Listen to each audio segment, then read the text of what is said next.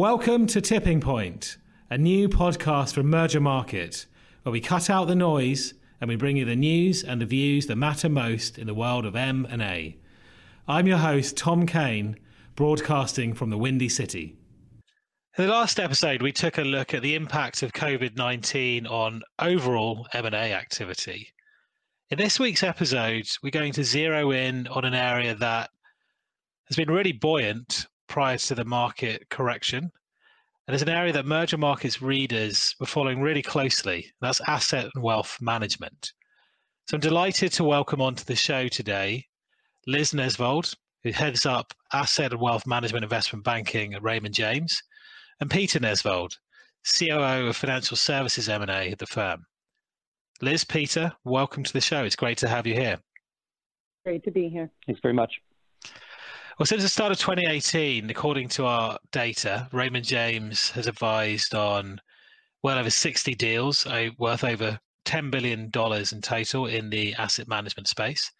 And Liz and Peter are really a key part of that strategy. Since Raymond James acquired the boutique investment bank firm Silver Lane, which they'd founded in 2007, just before the financial crisis uh, last year. Uh, at the time of the deal, Raymond James underlined what opportunity it saw in financial services M&A generally, and particularly in the asset management and wealth management categories. And so this is where Silver Lane excels with unparalleled expertise. So it's great to have you on this show. And I think it's a really interesting time to talk about asset and wealth management. In the last few years, we've seen a really big uptick in deals in this space. According to our data, between 2018 and 19, we saw an 18% jump in deal value and a 15% jump in deal count. What was driving that? According to our reporting, peaking valuations for US asset management companies were driving aging advisors to consider selling. The average age of independent RIAs in the US uh, at 53 years old. So it's a really interesting time. Now, obviously, the market is corrected. So those kind of peaking valuations that we were discussing presumably uh, are falling with uh, the market correction eating away at a lot of firms' assets under management and, and evaluations. But interested to get your your take, Liz and Peter. Um, despite the the market correction, uh, you guys have recently closed three deals. So, what's the secret to getting deals done in this kind of market during such a market panic? Thanks. Well, you know, it's critically important in any time, frankly, to uh, to have strong communication, but that's particularly important uh, during a market panic. The facts and circumstances are changing so quickly um, that if the team is not on top of each detail, it could be very easy for a transaction to start to spiral out of control. Uh, in, in normal times, we have a Monday morning meeting where we go through every active engagement. Um, what we have been doing for the past month uh, from an operating standpoint is to actually have that all hands meeting every morning. So we're starting our mornings earlier and we are going deal by deal and uh, for each transaction and really trying to identify uh, problems before they become real issues in terms of the structuring, I think as Peter pointed out, um, deals in this environment are a little bit more fragile. Um, and that's why we're spending so much time making sure we are tight on deal process, tight on where uh, we are on status, uh, and, and tight on the market feedback.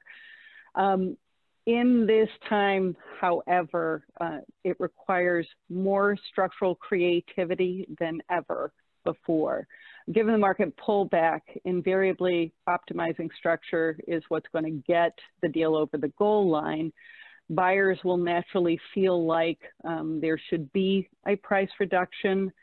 Sellers in this market are probably doing more for their clients. And in many cases, cases with our clientele, what we're seeing is they're starting to pick up even more new business. So while assets may have fallen, they're actually backfilling what the market is taking away with new client activity, uh, organic growth.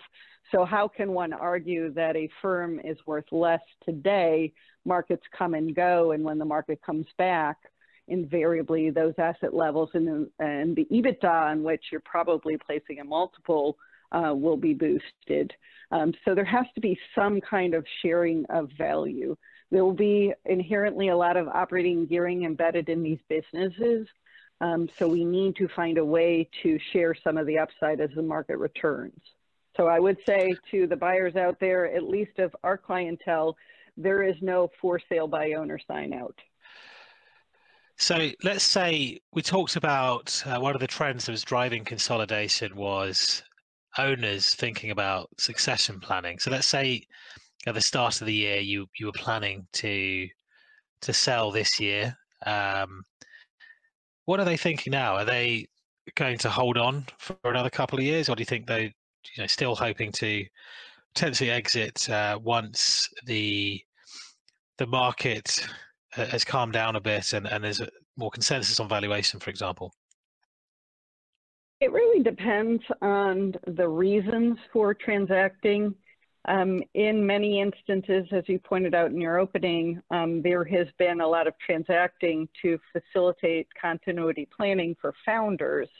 There may still be a need for founder transition backed by next generation who merely can't afford to transact, uh, can't afford the financing, can't afford to put up as much as would be required to get that founder to transact.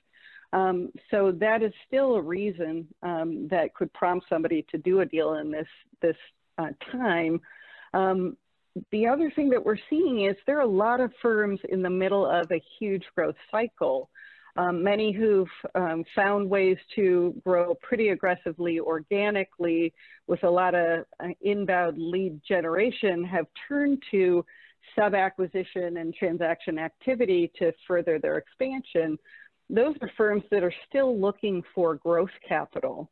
Um, and that's where it comes into the art of the deal, which is these firms are on a growth trajectory. Perhaps it's slowed a little bit for the time being, but they have a wonderful opportunity to pick up smaller players who may capitulate in this market about trying to run their own business or really may have a continuity issue and no next generation to pick up the business um, in terms of that transition. So this is a, a great time for positioning. I think it will be a, an incredibly opportunistic market truth is, if you were thinking of selling, uh, and I'm sorry to interrupt you, but if you were thinking of doing that 100% sale, um, optimizing pricing, and you really aren't compelled for any reason, you're probably going to play through a little bit. You're going to watch the market. You're going to see how things settle out, and then you're going to pick, your timing. But there invariably are more solutions that are available and things that we didn't have if you take it back to the last crisis, like minority de-risking events that could be possible, where there will still be um, some transaction activity. Interesting comparison there to the last financial crisis, uh, to, the, to, the, financial crisis in uh, 08, 09. Uh, obviously, you started your your business just before that in in uh, August 2007, prior to the Great Recession. How eh, would you compare this market environment we're in now compared to the Great Recession 2008 and previously to that, the dot com bust, uh, 9/11 in in 2001? You know, what's the uh, what happened to deal activity during those periods in this space, and and what kind of similarities or differences are you seeing? You know, anytime you get um, major market sell-offs, uh, there's less business confidence and M&A activity goes down. And so for sure, we did see a decline in deal volume in the 2001 era, 08, 09, and we'll probably see some decline um, coming out of this crisis. Now, one important difference between the three downturns is that the buyer universe has changed dramatically. So back in 2001, um, you only had, let's say, a, handful of different buyer types. Um, that broadened in 08 and 09, so we didn't see quite as a sharp a decline in, uh, in 08 and 09 as we had around uh, the dot com bust.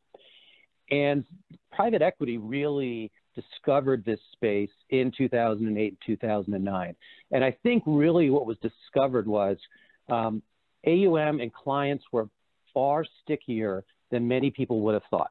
Um, that would combined with the fact that, as Liz mentioned earlier, you had some embedded gearing with the AUM. So as the markets came back, uh, fees increased, EBITDA increased, you had this nice operating leverage um, that uh, ordinarily might not see in this in this in this space. Um, so I think what will probably happen is you will see a decline in the in the volume, but because the buyer universe has exploded so dramatically, um, we don't think it would be as big a, a fall off. Um, we would probably expect to see private equity um, become more active relative to strategics if this downturn really um, extends for a, a, for an extended period of time, because strategics will really have to focus on keeping their own house in order. I would add to that that in 2001, and I'm I'm an old lady in the steel business, but in 2001 it was uh, predominantly dominated by the strategics. Um, so Peter is right. The the flavors of ice cream or the choices um, along the um, partner paradigm have really expanded. Um, 2008, 2009, we saw um, you know private equity backed or capital backed platforms really coming into their own. So a lot of the transaction activity had shifted to the industry itself in terms of consolidation. And now in this market uh, uh, dynamic, and I would say pre-pandemic crisis, um, we saw the expansion of the, the buyer set into investors that look like family offices, long life capital funds, um, pension funds, um, European, uh, international entities coming into market to find their positioning, which again is very different from where we were in 2001. It was predominantly a, a domestic play for the strategic. So there is a, a, a greater opportunity set. And while many of those players will call themselves out um, for this time frame and sit on the sidelines, there was a, a, a, a, dearth of sellers relative to the number of buyers in the mix. I think there will be a pullback in terms of number of transactions that do occur, but the opportunity set is greater than ever before. You mentioned private equity. Uh, they have been quite aggressive in chasing wealth management businesses attracted by cash flows and, and fee-based income. So you mentioned quite a bit in your, your previous answer. What do you expect private equity to be thinking now? Um, I think the players who have been in this space regularly um, will continue to be in the space. And, and here's um, some interesting anecdotal evidence. Um, we have a couple of big deals in the market.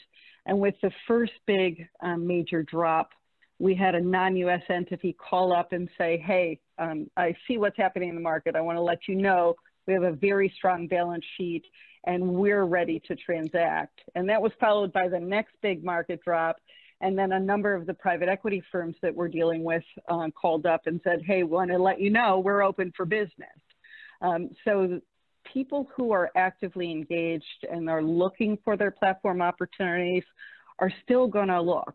Um, it doesn't mean there isn't a, a, reset in some elements of the valuation because the EBITDA has changed. Um, and so maybe that's their, uh, if they were feeling like it was a frothy market by virtue of the run up, they're probably feeling better about deploying capital into this market because uh, invariably they have funds and they have time horizons and they've got to deploy. This to me feels like a better time to put my stake in the ground on a platform opportunity than maybe 12 months ago. Yeah, prior to our sale to Raymond James, I did all the I handled the financial sponsors coverage group for for Silver Lane, and we used to track these numbers pretty religiously. There were over 200 private equity firms that had called on us in a two to three year type period. A lot of generalist firms um, that had discovered wealth but hadn't actually invested yet. And I think I, I, I support Liz's comment. Um, those those funds that have experience in the, in the space, they'll continue.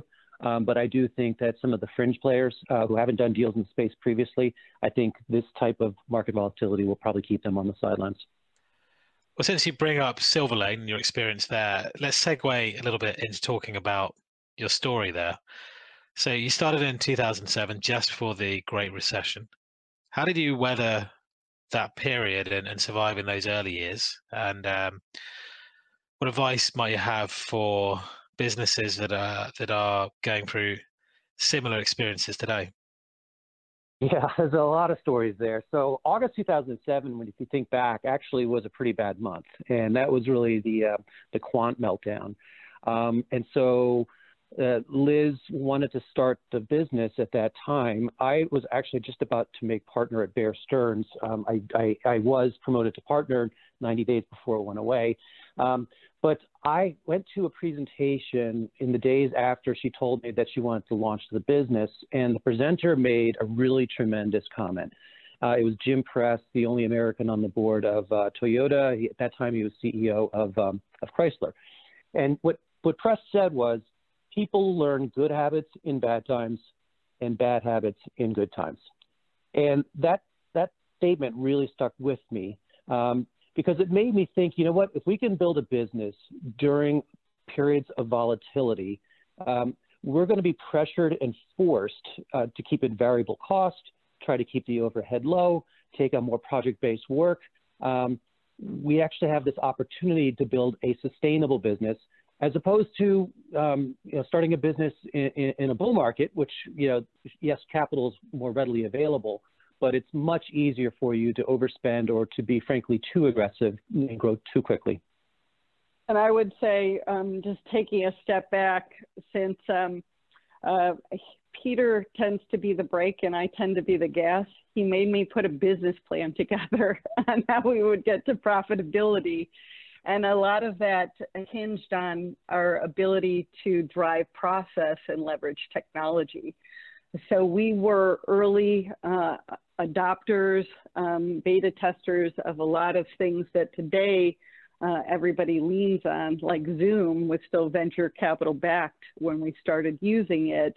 Um, early user of Salesforce, um, voice phones, whatever it was, if we could plug and play wherever we were and drive process to um, accelerate the time frame to getting deals done, we'd be in a better position to um, drive profitability. Um, and his, uh, so I, am thankful that he made me do the business plan and it played out pretty well. In terms of the type of, we were off to the races in the end of 2007 and 2008 uh, had a, we're having a record year and then the music stopped. Um, and there was a moment in time where uh, it felt like a quiet month, and I said, okay, what are we going to do now? Um, we did probably more strategic advisory consulting work than I'd ever envisioned. Um, there are a lot of companies thinking of making dispositions at the time. Um, we probably talked more of them out of doing that work, and that paid paid it forward uh, because they came back to us later, and we ended up with sale mandates. Um, but we, we ran hard uh, to make sure we could deliver um, very good intellectual capital to clients to keep them on the right path to doing good deals as opposed to doing a deal out of panic. Yeah, I was going to ask what kind of mandates were you, were you seeing back then? Oh boy. So we did uh, for a big insurance company, they were thinking of shuttering a business unit that had about 27 million in revenues, which for them was a rounding year. Um, and we came in and, and we did a McKinsey-like consulting engagement and said it's actually a marvelous business. Um, and there are about 10 things we can see that you could do to really impact value. Um, and they at the time had something like 35 COBOL programmers attached to that business unit. So shuttering would have been a, a uh, huge uh, write-off. They ended up playing through, taking our advice, and three years later, we ended up with a sale mandate uh, selling this particular unit to Envestnet. Um, so we did a lot of um, uh, strategic advisory engagements. And then there were a number of uh, firms that were trying to position themselves for growth um, and thinking about combinations. So we did some work around um, advising people on uh, mergers and then a couple of uh, firms who really felt that they needed broader skill sets coming out of that market. Um, and so we had a couple of uh, sale mandates where more of it was around structuring and recovery of value and upside participation as opposed to maximizing the dollar at the downstroke. So you sold the firm to Raymond James last year, and now, as we said in the introduction, pivotal to Raymond James' overall strategy in this area.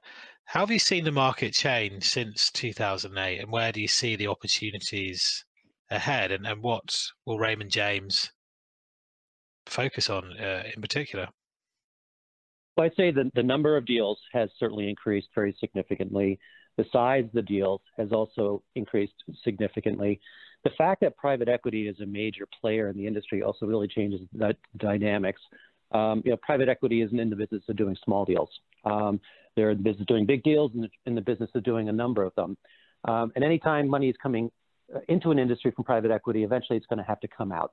Um, Raymond James has uh, one of the strongest um, financial sponsors group coverage in uh, in the industry, and so when as we saw more and more PE firms owning asset and wealth management firms, um, our sense was there's a round trip that's coming, and uh, being a boutique, getting getting the sale mandate from private equity can be very challenging. Uh, but when you're part of a, a, bigger platform with multiple products that's showing them a, a large number of deals across many industries, it's far more likely that uh, that you can get that mandate. There's also the potential for for more IPOs. We've really only had one so far. Focus uh, didn't necessarily trade well in the aftermarket. Um, it, it, it, did subsequently find some footing, uh, but we do think there's going to be um, a handful of IPO candidates coming up in the space as well from the sponsor-backed platforms. So presumably that will be next year. It might be difficult to to go public this year. You would have thought. Well, yeah, this year probably a tighter tighter window um, to take something public, but this I would say this year and maybe into um, next is about positioning. This is where I come back to, you know, uh, I guess chance favors the trained mind. This is a wonderful opportunity to position your business for some subsequent event. Um, we have more sizable, interesting um, transactions that we're working on than I've ever had before in my whole career. And most of them are about positioning for the future. It's not about 100% sale, cash out, go to the beach. It really is about finding the right partner to help continue to institutionalize the thinking of the business, help get to the next level, um, maybe taking in capital to fund transaction activity.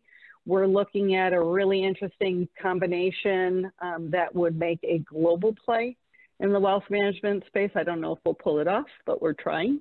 Um, and this really is about positioning for opportunity in the future. So again, while I'm going to knock on wood, I'm thankful every day for the wonderful clients who've put their trust in us. Um, this is an environment that um, the, the really brave and the really smart will capitalize uh, and take advantage of growth opportunities over the next five to 10 years. So we've covered a lot of ground. Final thoughts what are your three top expectations for the year ahead? I would say um, this really is a market about strategic positioning. I think we'll see impactful combinations uh, that we might not have seen in this market. I think um, the mid-sized firms will continue to grow. I made a prediction, maybe it was five, seven years ago, that um, you know, firms that hit 5 billion would hit the tweener mark and they would feel like they needed to be 10 billion. Now it's those same firms that are at 10 billion that feel like they need to get to 20, 30 billion to cover the ground that they want to cover. Um, this is a market that is opportune, uh, an opportune time for those those players to position themselves, um, and that often takes capital. So I think we will see more transformational bets.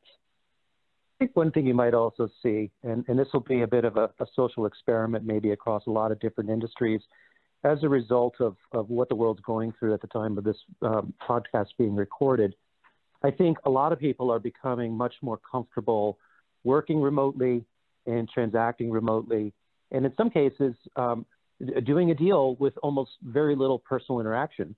Um, that's enormously different than, than how deals had come together previously. And of course, that might be a change in investment banking. But let's say for wealth management, um, will the, ty- the way that we deliver financial advice to clients change as a result of this, uh, change as a result of the fact that everybody now knows how to use Zoom um, and is, is more comfortable, um, not, more comfortable not having that day-to-day direct uh, human interaction. And that could be a really big game changer for the wealth management industry. Um, there could be a lot of uh, productivity improvements, uh, a lot of operating leverage. And to me, that'll be really interesting to see play out.